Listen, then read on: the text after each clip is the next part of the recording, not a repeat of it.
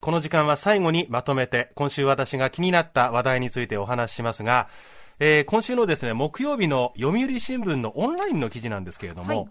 教員に残業代、文科省が検討、支給認めない法律の見直し議論へっていう見出しの記事がありました。うん、まずこの残業代の支給を認めない法律って何なのって思われた方多いと思うんですけど、うん、まあこれいわゆる給特法っていう法律があるんです。これは、公立の学校で働いている先生たちの給与について定めた法律なんですけれども、まあ、簡単に言うとね、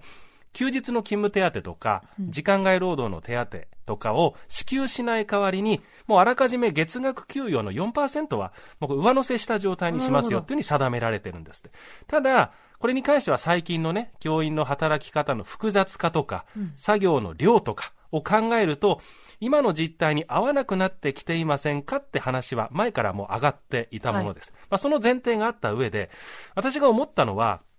まあ、残業代の支給にするのか、それとも人を増やして仕事の量を減らすのか、まあ、どちらにしても予算は必要になってきますよね。うん、で、個人的な思いとしては、教員のことを考えるっていうのは、その先にある子供たちの教育について考えるっていうふうに僕は考えているので、臆せずそこは予算を、あの、投じてほしいなという思いはあります。はい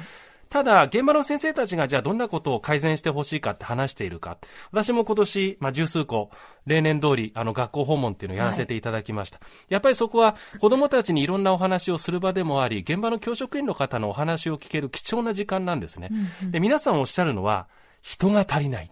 給与のことね、おっしゃってる方一人もいなかったね。私がお会いした先生は。とにかく人手が少ない。人を増やしてほしいってことを皆さんおっしゃいます。で、あの、実際私がいろんな学校行ったその先で、ほとんどの学校で、いわゆる定年60歳を過ぎたベテランの教員の皆さんがね、再任用という形で働いているケースって多いです。はい、で、これは多分時代だと思います。私の今勤めている TBS も定年後ね、再雇用で働いている大先輩もいますし、それ自体は時代だと思うんですけれども、うん、一方でじゃあ新卒の採用ってどのくらい今あるのかなとか、やっぱり気になるんですよ。あの、なり手が不足してるって話もよく聞くんでね。はい、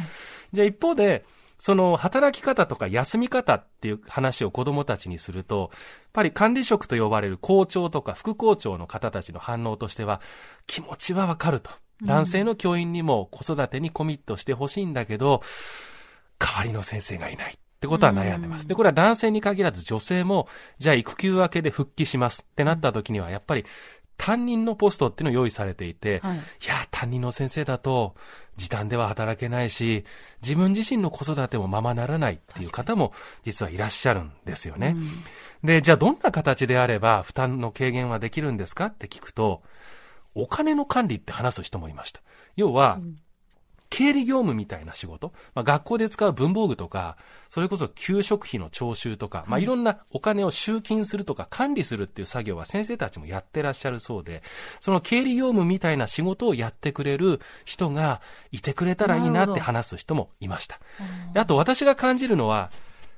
ネットワーク環境の整備かな。これはちょっと急いだ方がいいんじゃないかなと思うところがあって。ばらつきがあるってことですか？ばらつきがあるっていうかね、これも多分 Wi-Fi の環境とかだと思うんですけど、職員室でいろんな先生がパソコン使うと、はい、不具合が生じるとかって言うんですよ。ちょっとね、現場をそれ見たわけじゃないんです、おっしゃる方がいるんでわかんない、うん、で、その一端と思えるのは、私がその講演前に事前にパワーポイントの資料をお送りする場合があるんですけど、はいはい、ほぼ必ずと言っていいほど届かずに帰ってきちゃいます。多分これはサーバーの容量の問題だと思います。だから、ヤフーアドレスとか個人のアドレスを伺って、別途そこに送付するっていうことがもう左半時です。